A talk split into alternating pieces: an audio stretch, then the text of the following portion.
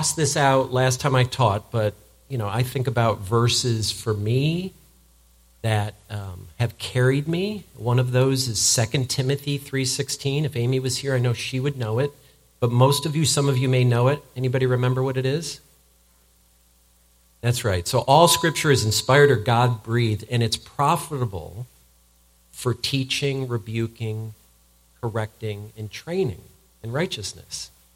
And so to be corrected, to be trained, um, and to grow in our righteousness. And so that's why we do what we do. Hebrews 11.1, 1, and I love our Wednesday night time together, and I remember going through Hebrews. Um, it says, Now faith is the confidence in what we hope for and the assurance about the things we do not see. I'm going to say that again. Faith is the confidence, having confidence in the things we hope for when we can't see any evidence of it. That's the walk of faith. And Romans 10:17 says, by the way, who would like more faith? Raise your hand. Yeah. So you know how you get faith? Romans 10:17 is the answer. Faith comes from hearing the message. Faith comes by hearing and hearing by the word of God. We're here to hear the word of God and grow our faith, what God's plan is. And again, show of hands, who would appreciate more faith in their life? Who wants less faith? Okay. I just want to make sure we're here. Um, if you take notes, I want you to know and be reminded and be concerned about the fact that there is competition out there for your mind, for my mind. There's competition for the way you think about things, about life. Um, and we have an enemy. And I need to remind you, we have an enemy. And if you're a young person, we have an enemy. If you're an older person, we have an enemy. John 10:10 10, 10 says that the thief comes only the thief is the enemy, Satan. He comes only to do one thing, to steal, kill and destroy. And that's what the thief wants to do to everybody in this room. And oftentimes it's through our mind. And um, Jesus said, But I have come that you might have life and have it abundantly. And if you're like me, you probably want to walk in an abundant life and not walk in a life where the thief has stolen uh, everything that's good. And so that's why we do what we do. Um, I believe that a lot of our problem, my wife and I talk about this a lot, um, that uh, Satan is a liar, fear is a liar. We have a lot of head trash. We have a lot of wrong, stinking thinking in our brain that we chew on. And what we do on Sunday mornings, and if you only do it Sunday morning, I want to encourage you that you get in the habit of doing it all the time, like eating food, that you feast on the Word of God. Um, it cleanses our mind. Ephesians 5 26 and 7 said, Christ loved the church, cleansing her by washing with washes us. Uh, Romans 12 2. This is a great one if you to just memorize, write it down, put it in your back pocket. Romans 12, 2. Do not conform to the pattern of this world, but be transformed by the renewing of your mind. Our minds need to be renewed. And I'm telling you, if you walk through this life, you are pummeled every moment. The, mo- the, moment you walk out that door, if you turn on the radio to a wrong station, if you watch the news, if you listen to wrong music, if you watch wrong TV, there's an enemy who's vying for your mind. And it, you need to be, I need to be aware of that because that's how he works. Most of our problems are between our left and right ear that we chew on. The Word of God renews our mind. That's why we do what we do. So when, when we leave today, if you could remember one thing, we have an enemy and he wants to control our mind. Be aware of that. I just want to encourage you, be aware of that because we have tools. Um, we're in Psalm 28 and 29. Hopefully, we get through those two chapters. Last time I taught, I actually spoke a little bit. You know, the beauty of me teaching is they can't fire me, right? So if the, you know Rick doesn't like what I'm saying, then he just never asks me again, and then I get my weekend free. Um, the benefit of actually, I, I spoke about the benefit of physically bringing a Bible to church. And I, you know, don't want to insult younger people and iPhones and all of that. Good for you. Um, raise your Bible if you have one. Um, and I, I'm not saying that for any other reason than I think there's great value in it. Um, I have, and I'll share a little bit, I have so much written in the margins of my Bible from years and years and years ago that are an encouragement to me today. And I'm so grateful that my memory gets triggered to God's faithfulness. I, I suggest you have a hard time doing that with an iPhone on Sunday mornings. That's just my opinion. When I challenge folks, uh, get a Bible, bring it. Uh, uh I had a, actually a few people came up to me the next week and the week after and said, I ordered a Bible. I have my new Bible. My study Bible came in. That's an encouragement. This is the sword of the Spirit. Bring it with you. Bring it with you to church. Um, I got this Bible, and this is just pure trivia. It seems like yesterday. I got it my sophomore year of college. Uh, it's been rebound, it's been redone, it's been fixed, it's been. But, and that's why I teach in the NIV. I'm not changing after 40 years, sorry.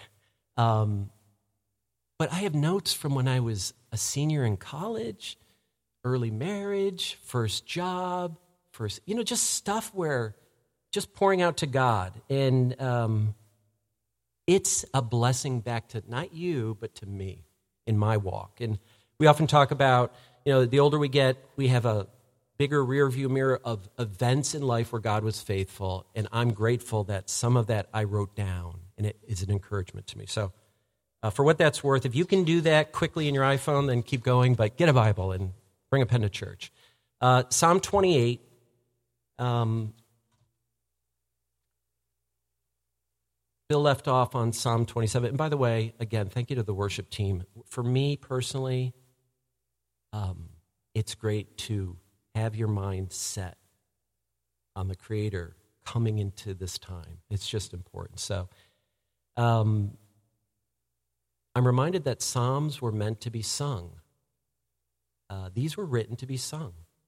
And oftentimes you'll see spots of uh, to the stringed instrument, and there's musical terms. Um, I think God loves singing. I think God created music. I think we'll be doing a little bit of singing in heaven. Um, the Bible's full of singing. Uh, the morning stars sang together, and the angels shouted for joy. Moses sang on the journey to the promised land. Um, David sang a lot. David wrote songs. Hezekiah's singers sang the words of David. Two choirs sang when the walls of Jerusalem were finished. Uh, Jesus and his disciples sang at the Last Supper. I hope you like singing, or at least humming, because um, I think we're going to do uh, a bunch of it. And that's why we do it on Sundays. I think it uh, pleases God, uh, and it should rest our soul. God created music. This is uh, Psalm 28 is a psalm of David. It's uh, you know the psalms are a collection of poems. They're often set to music. Um, and when you think about these psalms, this is a, his heart. This is really personal. This is a glimpse into a guy, a real guy, with real struggles, and how he really thought about them before a real God. And we get a glimpse into that. And he's no different than us. He, David's no different than us. And I think we have a chance to uh, learn and see um, how he dealt with tough things and be inspired by that. Uh, this is a heartfelt prayer, Psalm 28, and a plea to God. It's a cry for help. It's a, a uh, declaration of praise and trust uh, in Him. It's a request for justice, and it's a, uh, uh, it, it, shows confidence in God's response and ultimately gratitude and praise. So, nine verses. To you I call, O Lord, my rock. Do not turn a deaf ear to me, for if you remain silent, if you remain silent, I will be like those who have gone down to the pit. Hear my cry for mercy as I call to you for help. I lift up my hands toward your most holy place.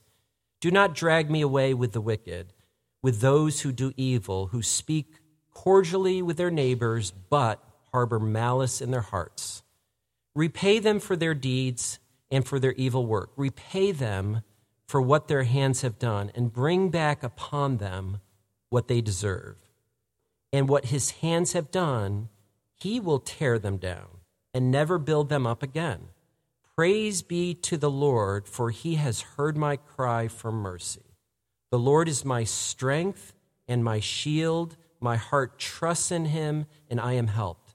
My my heart leaps for joy, and I will give thanks to him in song. The Lord is the strength of his people, a fortress of salvation for his anointed one. Save your people and bless your inheritance. Be the shepherd and carry them forever. Um, right off the bat, David cries out to the Lord and to what he called the rock.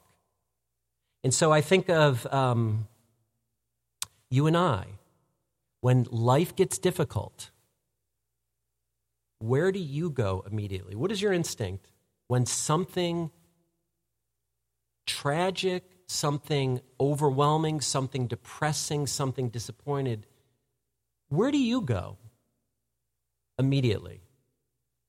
Where do I go?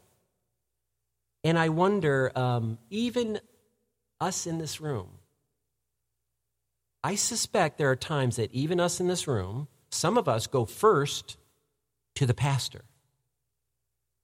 Some of us go first to maybe our mom and dad. Some of us go first to maybe our friend. Some of us go first to maybe our spouse. Some of us go first to our parents. Um, David went to, to his rock first. And you know, sometimes our advice is not good advice when people come to us. It's not always godly. Sometimes it's just our best thinking. And David felt like he was going to go to his rock first in tragedy and hard times. And we'll talk practically about what that means. But I want to challenge you because sometimes we go to people. And I'm not saying that that's wrong. But sometimes, in lieu of going to God, we go to people. And we never, God, what would you have? We just run to people and we run for advice. And so I just, I caution that for me, for us. Um,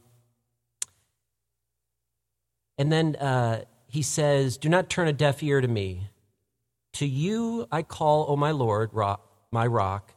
Do not turn a deaf ear to me, for if you remain silent, it will be like those who have gone down to the pit. And I really paused on this verse in about this idea that God, um, the idea of God remaining silent is these. Um, and I really pondered that, um, that idea of remaining silent. And I thought about what hell might be like and Hades might be like. And one of the things I thought about is that there is no voice of God in that place.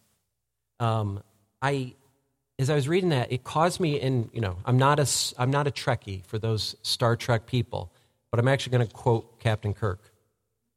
Um, actually, I'm not quoting him. I'm actually going to quote William Shatner. Um, but I, I caught this interview, I don't know, maybe a year ago, and William Shatner went to space. I don't know if any of you remember that.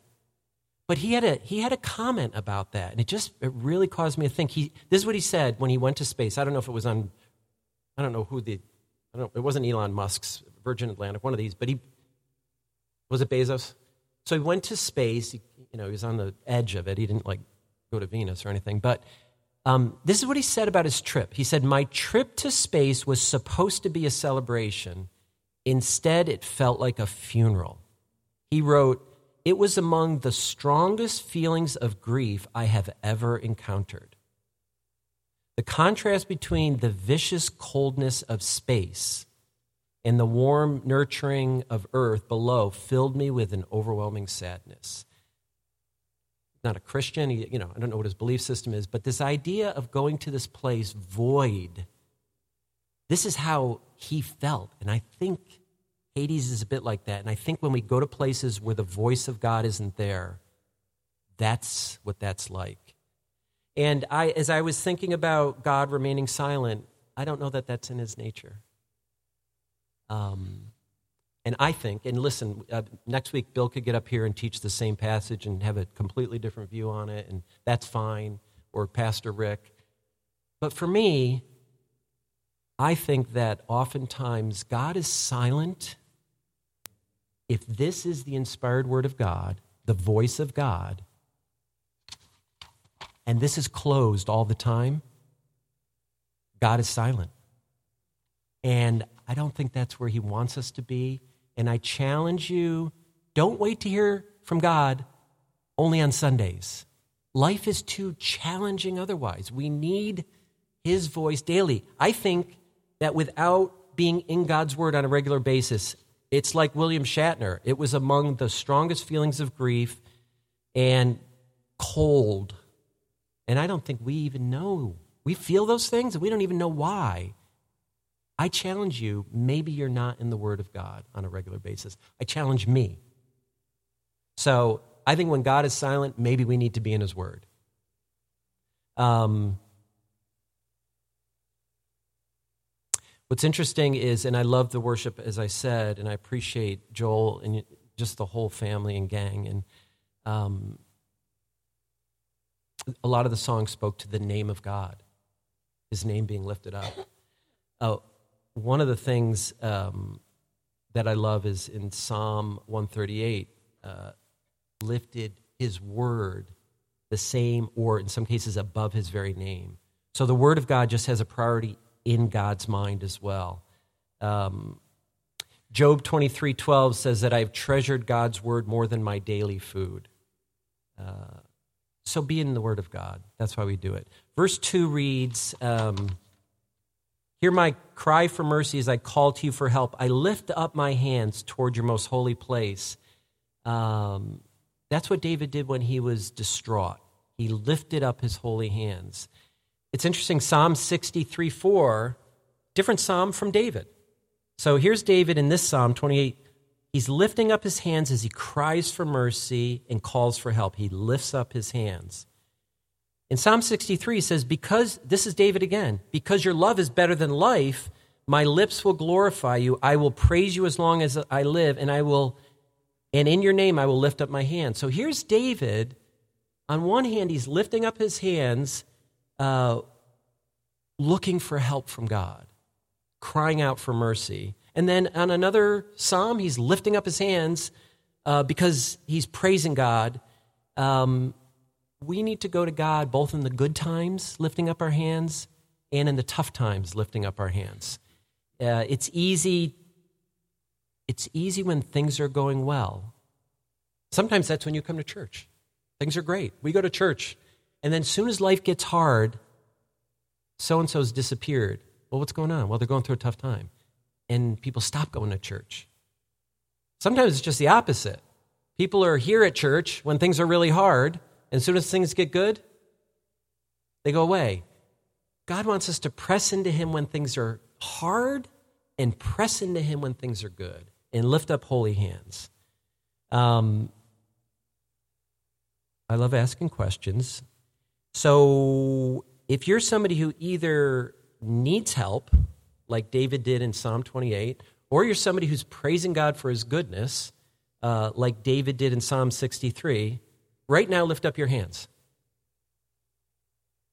So if you're not lifting up your hands, you're not, it's not that you're struggling and it's not that you're praising. Keep them up for a second. Lift them if you're doing good, lift them if you're struggling and needing help. Right? It, and then lift up your hands if you're uncomfortable lifting up your hands.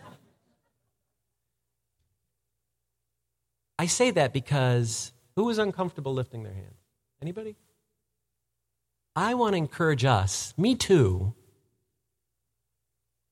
David lifted his hands in the good times and the bad times. And I know sometimes we can come to church during worship and people can feel very awkward lifting up your hands. Or you can be looking at other people like, why are they being weird lifting up their hands? Maybe it's because they're lifting up their hands because they need something from God. Maybe they're lifting up their hands because they're praising God. And let's be comfortable with that. Is that fair? Lift up your hands if you agree. All right, so you guys know how to do it. All right. Um, in verse 3 and 4, uh, it says, Do not drag me away with the wicked, with those who do evil, who speak cordially with their neighbors, but harbor malice in their hearts.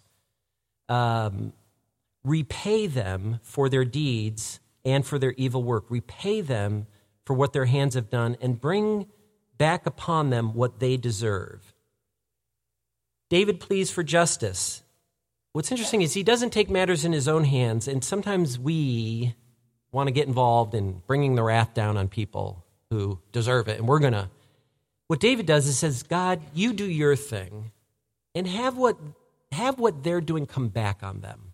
And I was just thinking about um, the verse where it says, God will not be mocked. This is another one of my verses that I. A man reaps what he sows. That's just a life kind of verse. We need to be reminded. A man reaps what he sows. So many times people are going through difficult things, but the truth is, it's stuff that they've brought upon themselves. And so I think David is crying for justice, but to God, and um, basically saying, let, let them reap what they sow. Those are the enemies. He didn't go out fighting, he just prayed to God that, the enemies would reap what they sow. Verse 5 says, um, Since they showed no regard for the works of the Lord and what his hands have done, he will tear them down and never build them up again. And I paused on this um, idea of showing no regard for the works of the Lord. And I wondered about me.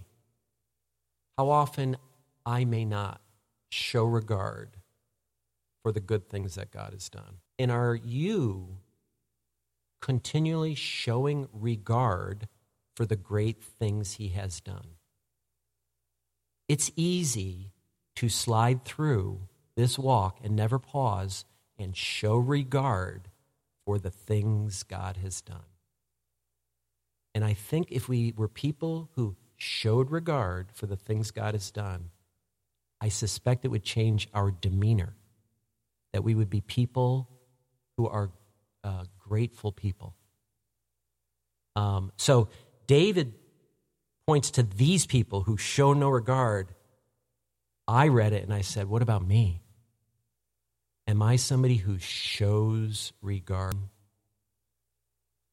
We are people that, all of us in this room, I'm pretty certain, and I don't know all of us,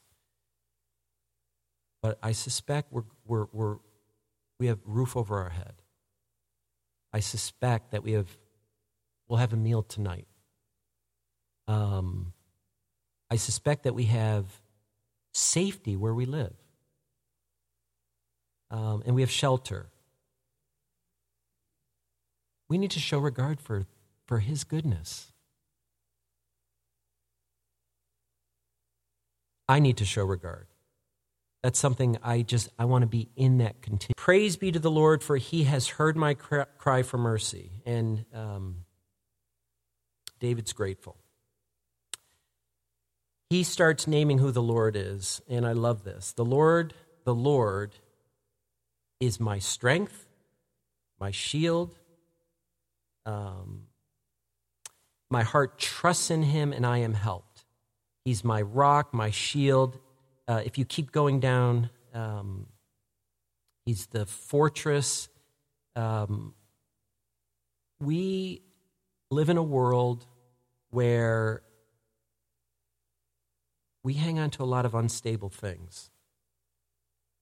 And I think about even just jobs. I mean, if your strength is found in your job,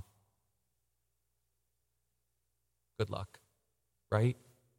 Uh, if, your, if your strength is found in your retirement plan or um, whatever you're holding on to for your strength, uh, David found it um, elsewhere. And I need to be encouraged that the Lord needs to be my rock. Even our health. Sometimes we put all of our trust in our health. Um, there's no, none of that's guaranteed, but He is. The Lord is, my, is the strength of His people, a fortress. He's all of that. Verse 9 says this Save your people and bless your inheritance. Be, the be their shepherd and carry them forever. I, uh, I paused at this. um, we are his inheritance. That is so um,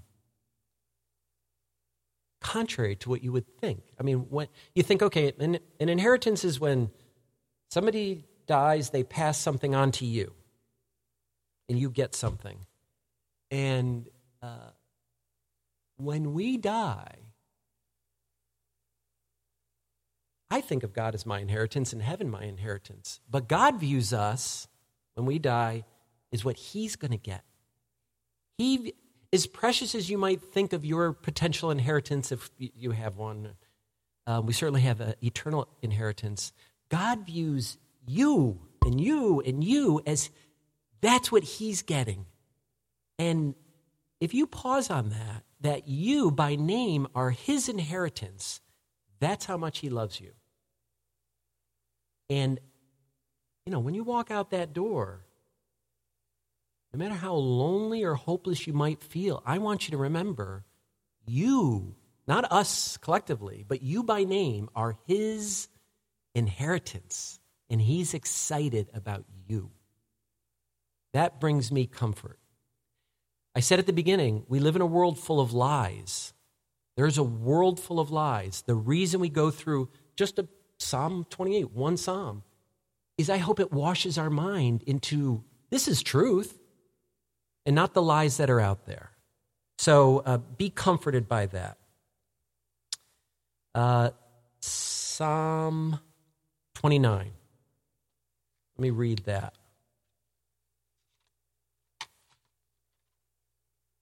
And by the way, before I read it, I had a lot of fun um, preparing for this because I, I indicated I you know, I've had this Bible a long time. Um, I got it when I turned two, I think, right? 40 years. Um, what I enjoyed, what's that? Okay, all right. Um, I tried. Uh, but uh, where I had fun is I, just in this little section, this is just one little part. I had, I had some notes, and I had notes over a bunch of different years. One of the notes was uh, it said Sunday Night Praise, Jay Snodderly, um, July 2nd. I didn't write the year, I wish I did, but I can guess the year roughly. And it was uh, 94, 95 ish, 1995. Um, but it was Sunday Night Praise PTL, I said. And I, when I read that, it took me right back to our church in Palmdale, California, which was in the high desert. And on Sunday nights, we would have, um, I, I don't remember if it was once a month or I think it was maybe once a month. We had a time of just praise and worship on Sunday nights. And people would come in, and all we did was praise and worship. And we had talent like this guy, Joel over here, on the worship stage, and everybody stood, and the back doors were open, and something about the desert evening in July. The wind blew through. It's the desert. The sun is warm. It's, it's, it's just a memorable, wonderful event. And the Holy Spirit was there every time we did that. And when I read that little note, it reminded me. It reminded me. Um, that was a good reminder. It was a very sweet memory, and I'm grateful for it. I have another note April 17th, 2001. And it was, uh, it said, Lord, yes, struggling with job stress. And this is when we were in California and we were struggling with what our future was. We didn't know. Four kids struggling with job stuff, desiring to come back to home, which was upstate New York, um, confused. Um, just, it was a time of turmoil. I don't know how old I was in 01.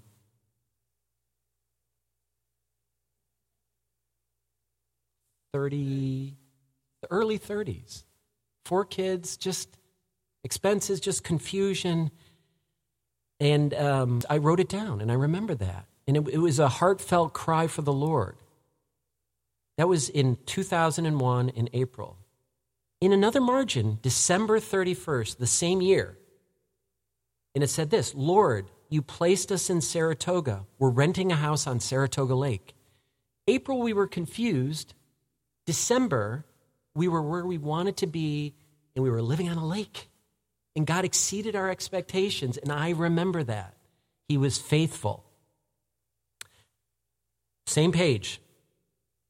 I apparently spent time in the Psalms. Same page in September 2016. This is what I wrote down. It says, Feeling anxious with new role. My ego is impacted. Please re- recalibrate my value in you, not by man.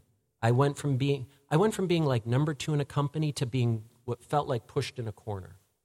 And it just it whacked me out, honestly. I struggled. And I needed to struggle because that needed to be cleaned up. And I'm grateful for that trial. And I'm grateful I wrote it down because now I remember. And I might not have remembered that, but it was right here. So I'm grateful. None of that means anything to you, but it means something to me. And God is faithful. And journal because there will be a. My point is, God's faithful, and we forget quickly when we're in the middle of a trial. Um, Psalm 29.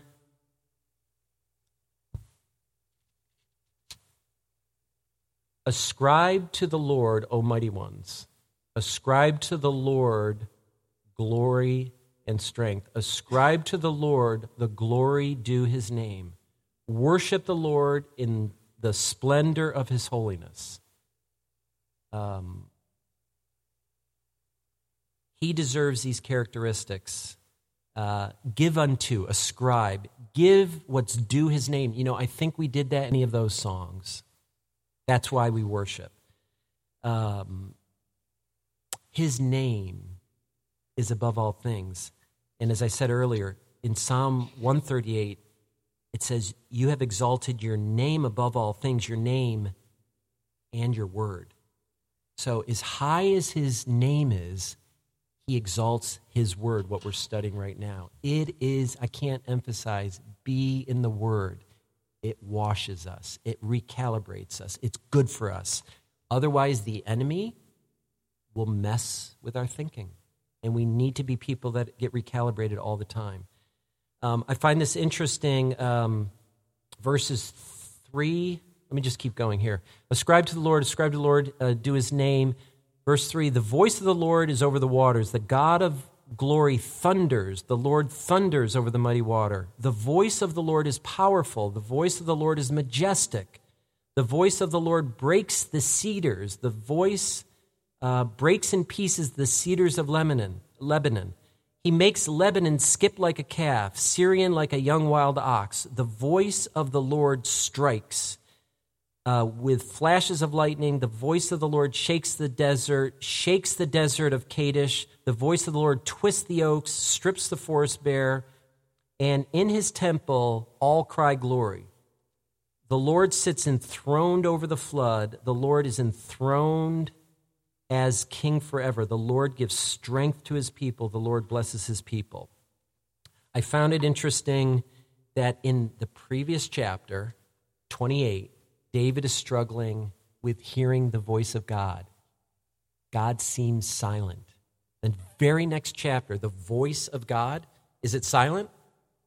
No, it's, it's, uh, it's powerful, it's majestic, it breaks the cedars, it strikes with flashes of lightning, it shakes the desert, it twists the oaks, it strips the forest bare.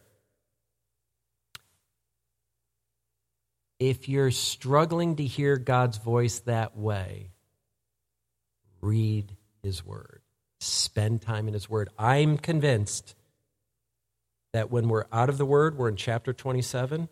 For if you remain silent, God, it's like I went to the pit. If we're in the Word, I think it's powerful, majestic.